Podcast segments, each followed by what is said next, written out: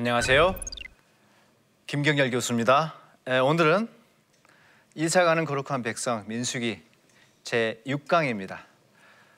내용은 바랑 광야까지의 불평의 여정입니다. 아, 민수기 10일부터 12장까지 내용입니다.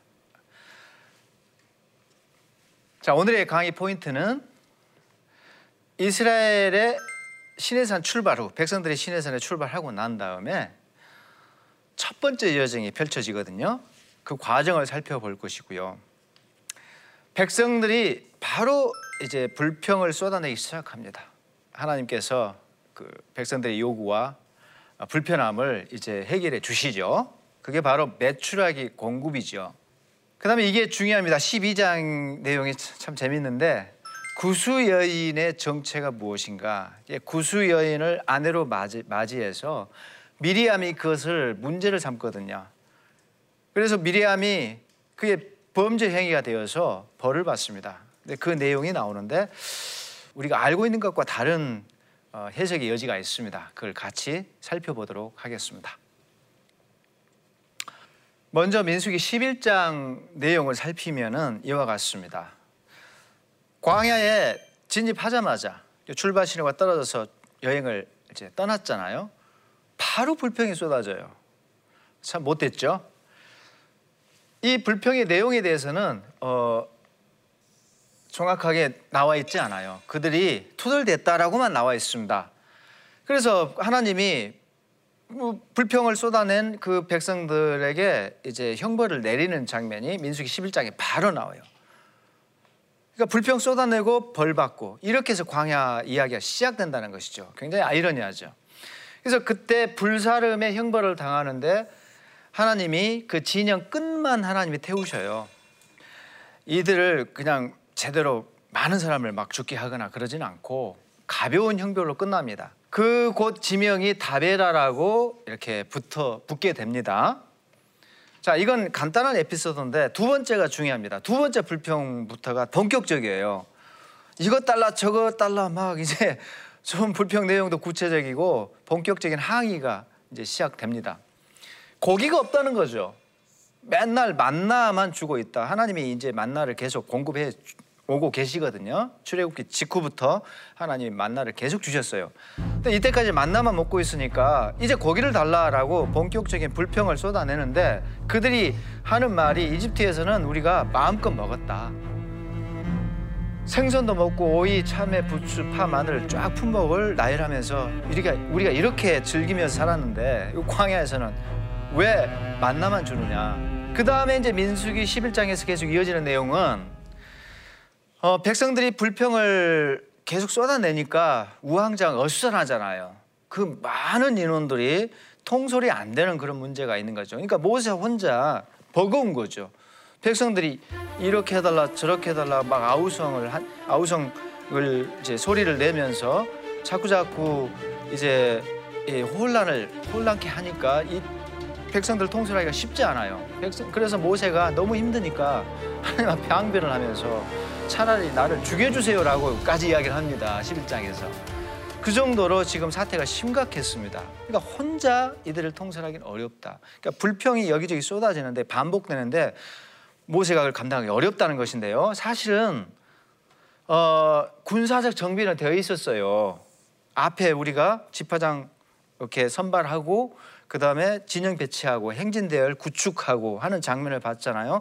이거는 군사적인 체제입니다. 근데 행정적인 조직 면에서는 뭔가 정비가 안 돼 있는 상태라 모세가 백성들을 통솔하기 어려운 상황이었습니다. 그래서 하나님께 이거를 문제를 해결해 주세요라고 하니까 하나님이 그러면은 장로들을 세워라라고 해서 70장로를 인선을 하게 됩니다. 불평하고 조직 정비하고 이렇게 일이 이렇게 진행이 되는 것이죠. 70명의 장로를 이제 선발해 가지고 회막 회막 밖으로 소집을 합니다. 회막 밖으로 소집 그 진영 밖에 진영 밖에 있는 회막에 소집을 합니다. 이 진영 밖의 회막이 무엇인지에 대해서는 이제 우리가 살펴볼 거예요. 진영 밖에 회막이 있어요. 그쪽으로 집결시켜라라고 해서 거기에서 모여서 일종의 부흥회를 해요. 특별한 집회를 해요. 거기에 성령이 임하고 그런 일이 발생을 합니다. 어, 진영 안에 어떤 지도자급들이 남아 있었던 것 같아요. 엘닷과 메닷이 남아 있었어요. 근데 그 진영 안에도 동시에 성령이 임재합니다. 진영 바깥과 진영 안쪽에. 이것은 분명히 앞으로 있을 성령의 보편적 임재를 미리 암시하고 있는 것이 분명합니다. 성령 강림이 굉장히 중요한 의미를 갖고 있습니다. 70장로에 내려오고 진영의 안에도 지금 성령이 임재하시고 결국 무슨 말이죠? 공동체 새로운 질서를 창조하기 위해서 성령이 내려왔다는 것을 분명히 알려주고 있죠. 이것은 일종의 구약의 모순조 사건이라고도 볼 수가 있는 것이죠. 그래서 성령이 내려와서 질서가 잡히는 것입니다. 난제가 한 가지 있는데 두 가지가 있는데요. 난제가 첫 번째 난제는 진영 밖의 회막이 뭐냐? 요게예요. 진영 밖의 회막이 뭐냐? 그 다음에 모세 장인의 이름이 혼동을 줘요. 요건 이제 구약에서 난제 중에 하나입니다. 먼저 첫 번째 난제 진영 밖의 회막이 과연 뭐냐는 거죠. 자, 진영이 있습니다. 회막 혹은 성막이라 부르죠. 그건 진영 한복판에 있잖아요. 이거 성막이죠. 이거는 진영 한복판에 자리를 잡고 있는 것이 뭐 상식이잖아요. 근데 느닷없이 문제는 이, 회, 이 진영 바깥에 회막이라는 다른 건물이 또 나타난다는 것입니다. 이게 이제 문제가 돼요. 그러면 성막이라 부르는 이 회막과 요 밖에 있는 진영 밖에 있는 회막은 무슨 관계 관계에 있느냐는 것이죠. 그게 분명히 성경 여러 번 나와요. 출애굽기 33장에 진영 밖에 성막에 첫, 최초로 출연하고 그 외에 민수기에서 두 번 나오고 신명기에서 또 한 번 나와요. 이와 같이 여러 번 진영 밖에 회막이 등장하는데 위 회막이 안에 있는 회막과 무슨 관계 나에 대해서 학자들이 의견이 나뉩니다. 그래서 학자들은 두 회막론을 주장하는 사람이 있고 한 회막론, 단일 회막론을 주장하는 사람이 있다는 것이죠. 자, 비평주의자들은 이렇게 주장을 해요. 원래 회막은 진영 밖에 있었다. 원래 전통은 이런 게 없었고, 자 이런 게 존재하지 않았고, 원래 회막은 첫 번째 전통은 회막이라고 부르는 성막이죠. 진영 밖에 설치되어 있었다는 것이죠. 이게 원래 전성인데 나중에 이 회막이 가운데 진영 안으로 들어왔다는 거죠. 이취 이동을 해가지고 이제는 회막이 진영 한복판에 자리를 잡게 됐다. 그래서 두 전성이 따로따로 존재하는데 그게 지금 오경에 섞여 있다는 것입니다. 별개 이야기예요. 그게 지금 짜집기로 섞여 있습니다. 이게 이제 비평주의자들이 흔하게 이런 논리를 펼치죠. 근데 보수주의 안에서도 두 진영론을 두 해막론을 주장하는 사람들이 있습니다. 보수주의 보수주의자들도 뭐냐?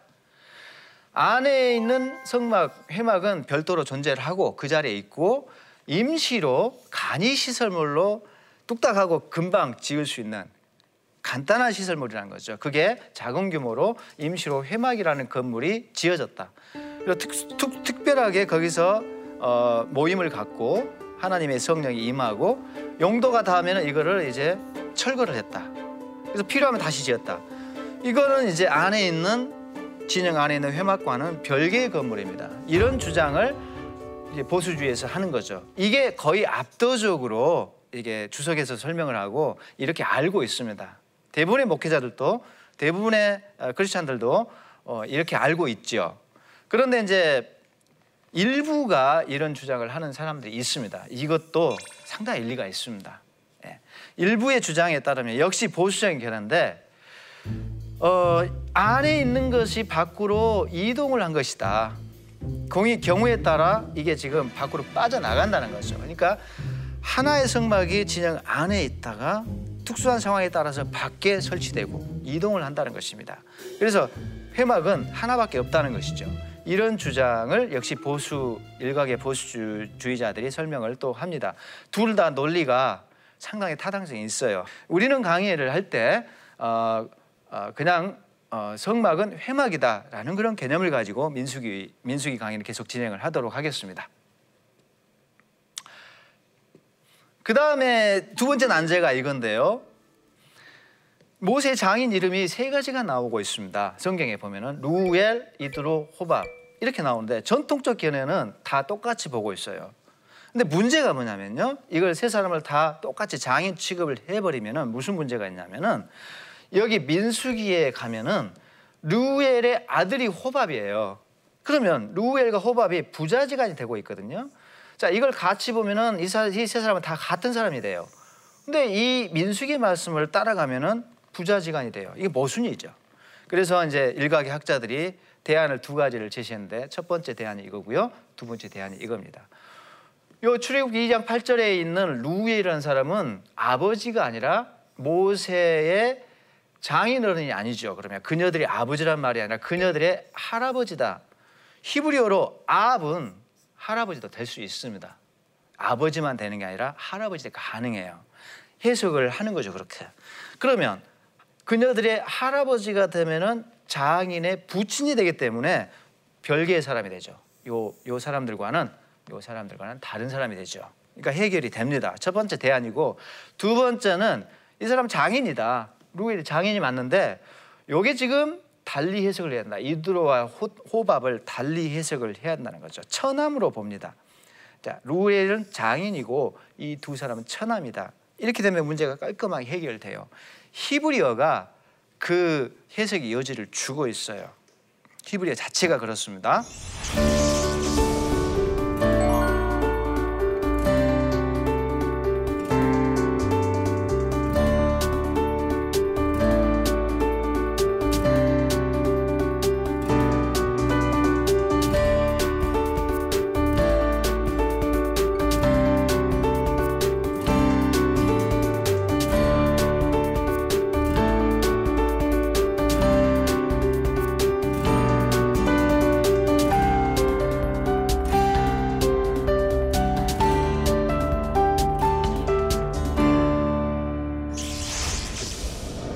자, 그 다음에 메뚜라, 메추라기 때가 이제 출혈 하는데 하나님이 옛다 이놈들아 고기 먹고 싶었느냐 하고 엄청 고기를 공급하시거든요. 백성들이 막 불평하니까 이놈들이 마음에 안 들지만은 또 하나님께서 치근히 여기셔서 은혜를 베풀어 주셔요. 그래서 엄청난 고기를 한꺼번에 주시는데 메추라기 때가 출현을 하지요. 사실은 메추라기 때와 더불어 만나가 시내산 도착하기 전에 하나님이 미리 한번 주셔요. 그래서 홍해가 갈라지고 이제 빠져나왔잖아요. 바로 광야가 펼쳐지는데 시내산까지 한 달 반 정도의 여정을 여행을 합니다. 그때 당장에 물이 떨어지고 음식이 식량이 떨어지는 일이 발생을 해요. 그때 하나님이 물 떨어졌다고 불평하니까 물을 공급하시고 뭐 배고프다 하니까 만나 주시고 고기 먹고 싶다 하니까 그때 매출하기를 주셨어요 이미. 근데 사실은 그, 그 과정이 한달 반 정도 과정입니다. 한 달 반 반 정도 거쳐서 시내산에 도착을 하거든요. 이때 물도 주시고 그 다음에 만나도 주시고 그 다음에 매출하기도 주셨어요. 그 다음에 여러 가지 난관들을 다 극복하게 하시고 사실은 이 한 달 반의 여정 동안 앞으로 신해산 출발해 가지고 약 38년간을 방황하잖아요. 앞으로 있을 경험들을 미리 다 맛보기로 다 경험케 하셨어요. 미리. 맛보기로 미리 땡겨서 다 경험을 했어요. 그리고 만나는 계속 공급이 되죠. 매출하기가 중단됐네요. 그러니까 출발하자마자 요 불평을 바로 쏟아내기 시작합니다. 요 과정이 반복돼요. 앞으로 40, 38년 동안.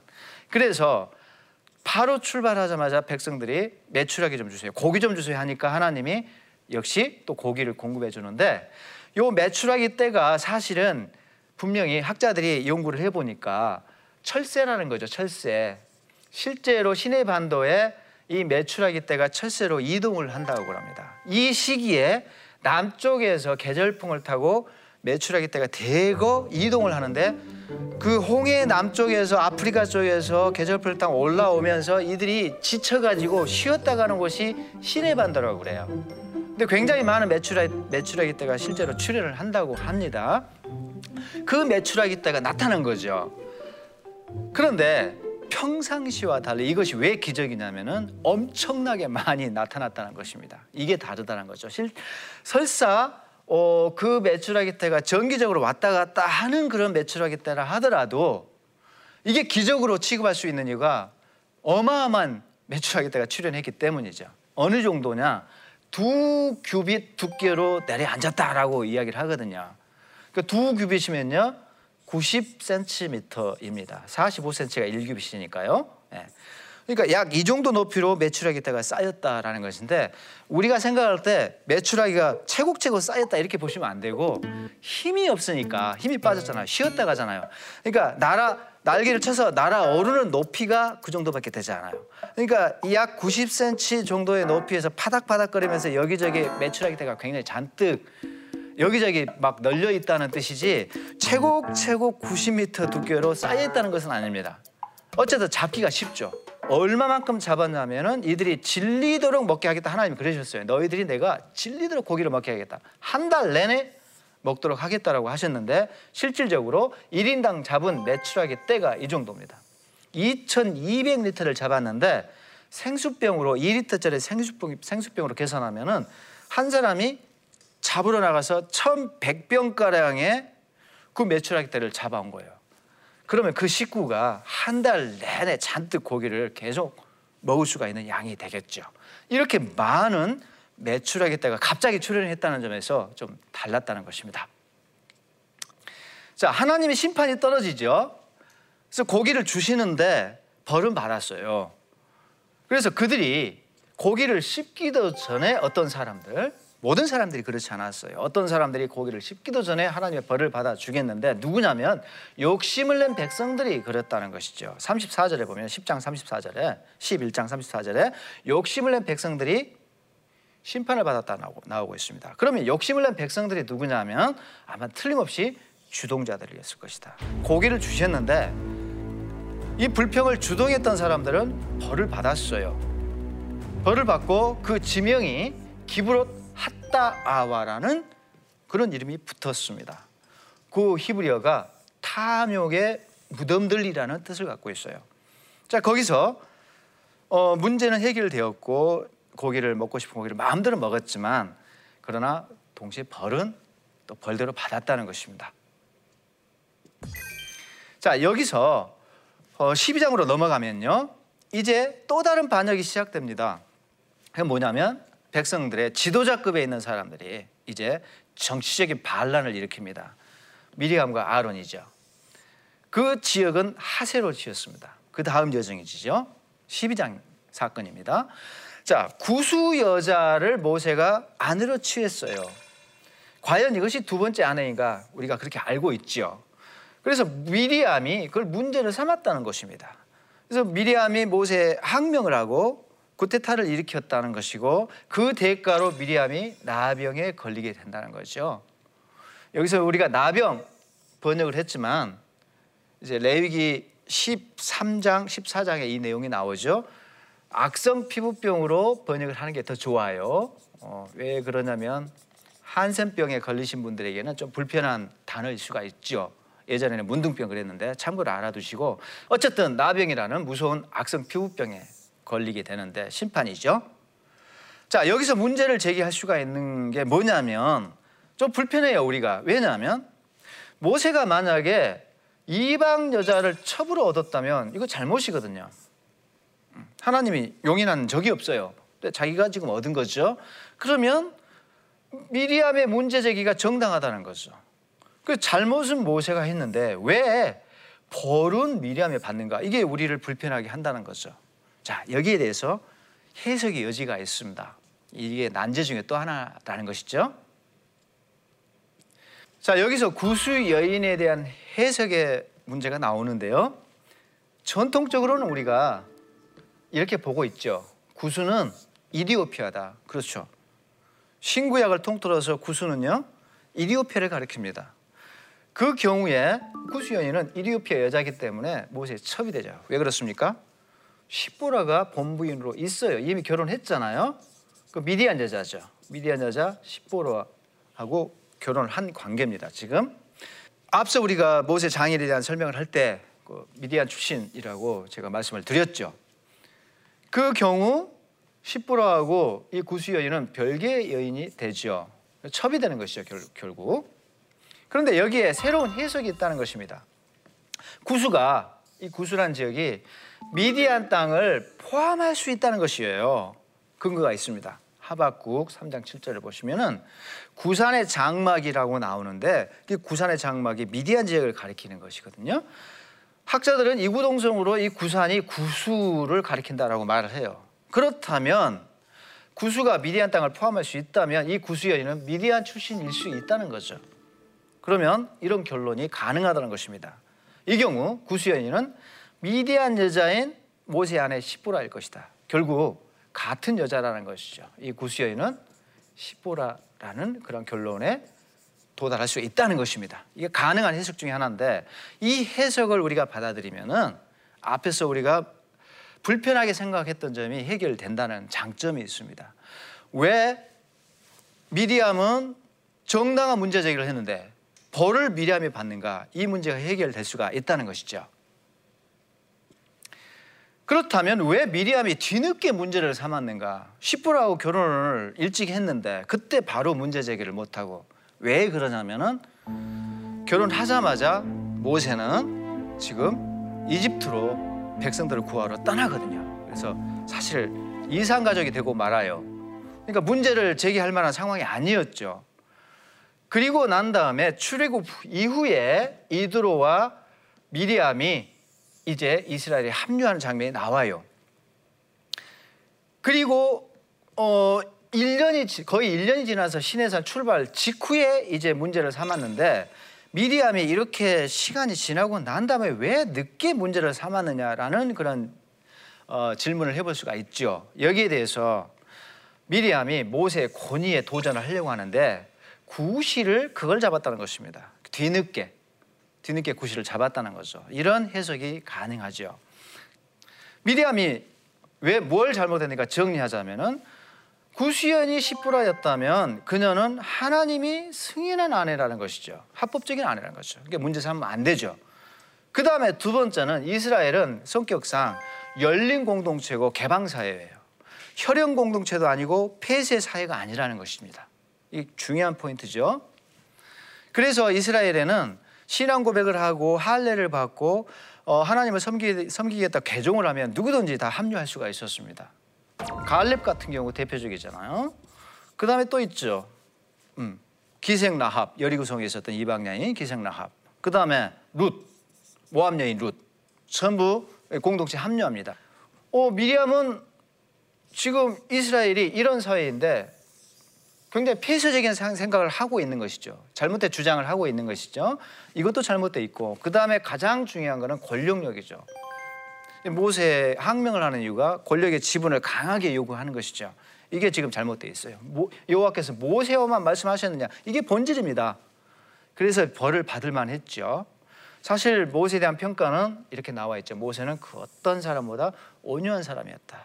성경 자체에서 이렇게 평가를 하고 있는데 이런 사람에게 스트라이크를 일으켰다는 것은 하나님께 항명하는 것이나 다름없었습니다. 그러니까 벌을 받을, 받을 만했죠, 사실은. 자, 미리암이 징벌을 받아요. 그래서 나병에 걸리죠. 그래서 송장과 같이 되었다. 아론이 그래요. 내 누이가 송장처럼 되었다 라고 이렇게 막 아파합니다. 그 장면이 나오고 아론은 여기서 면책이 돼요. 아마도 이 암시되어 있는데 아론이 회개했던 것 같아요. 그래서 면책되고 아, 미리암이 면책이 안 된 이유는 주동자였으니까 그래요. 미리암이 이 일에서는 주동을 했죠. 그래서 일주일간 추방을 당합니다. 사실은 추방당해서 못 들어옵니다. 진영 안에. 근데 하나님이 용서를 해줘요. 그래서 나병이 치유가 되거든요. 그러면 복귀할 수가 있어요. 레이기 법에 따르면 들어옵니다. 그래서 모세가 한 번만 봐달라고 용서를 구하고 탄원하고 미리암도 아마도 회개를 했던 것 같아요. 그래서 하나님이 대폭 그 징벌을 경감시켜 시켜 주셔가지고 나병이 치유되도록 해서 바로 진영에 복귀를 합니다. 용서를 받죠. 자 강의를 마무리합니다. 우리 삶에 적용할 점은 무엇인가?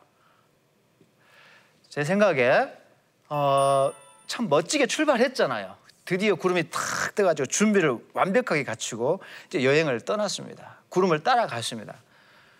떠나자마자 즉시 죄를 짓는 이스라엘 백성들을 보는데 사실 우리의 모습을 여기서 발견하게 됩니다. 우리도 과연 너무 쉽게 은혜 받고 또 다시 넘어지는 것을 반복하지 않는가 그런 생각을 해봅니다. 그 다음에 두 번째는 오늘 우리를 위한 만나는 무엇인가 하나님께서 계속 만나를 공급해 주시거든요. 평범한 것일 수 있어요. 우리가 특별하게 느끼지 않은 일상의 것들 사실을 따지고 보면은 없으면 불편한 거죠. 굉장히 힘든 거예요. 없으면. 근데 늘 그, 거기에 있으니까 우리는 모르고 살죠. 그런 게 다 만날 수가 있습니다. 근데 우리는 거기에 대해서 얼마나 감사하고 만족해 하는가 한번 생각해 볼 필요가 있습니다. 그리고 궁극적으로는 만나가 예수님이잖아요. 예수님이 우리와 함께 계시는데 뭐가 더 필요합니까? 만나 대신 그 부분으로 우리가 만족할 수가 있는데 우리는 너무 욕심이 많은 것이 아닌가라는 생각을 해 봅니다. 그 다음에 이제 합법적인 권력자를 질투한 미리암의 모습에서 우리도 권위에 쉽게 도전하는 그런 잘못된 버릇이 있지 않는가 생각을 해봅니다. 그래서 교회 안에서 질서가 중요하고 또 국가 기관에 어, 하나님이 세우신 그런 권위자에 대해서도 우리가 그 기도하고 기도로 뒷받침해주는 그런 모습이 계속 필요하지 않는가 그런 생각을 해보고 특별히 교회 안의 질서에 이 부분을 좀 적용하면 좋겠다는 생각을 해봅니다. 자 오늘 강의 이렇게 마무리하고요. 자 다음 주 강의에서는 제 7강입니다. 제 7강은 바란 광야에서의 정탐 활동과 또 배교를 합니다. 그 내용을 살펴보도록 하겠습니다. 특히, 특히 정탐꾼 이야기는 굉장히 재미있죠. 기대하시기 바랍니다. 네, 감사합니다.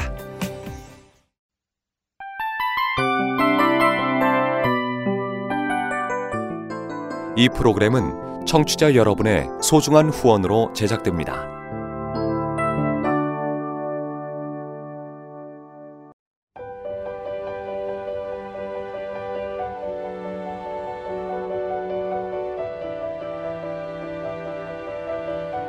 세상에는 수많은 교회들이 있지만 더 깊이 있는 말씀 강해를 찾기 위해 크기로만 교회를 선정하지 않습니다. 보다 좋은 영적 콘텐츠를 더 많이 나누기 위해 방송비를 받지 않습니다.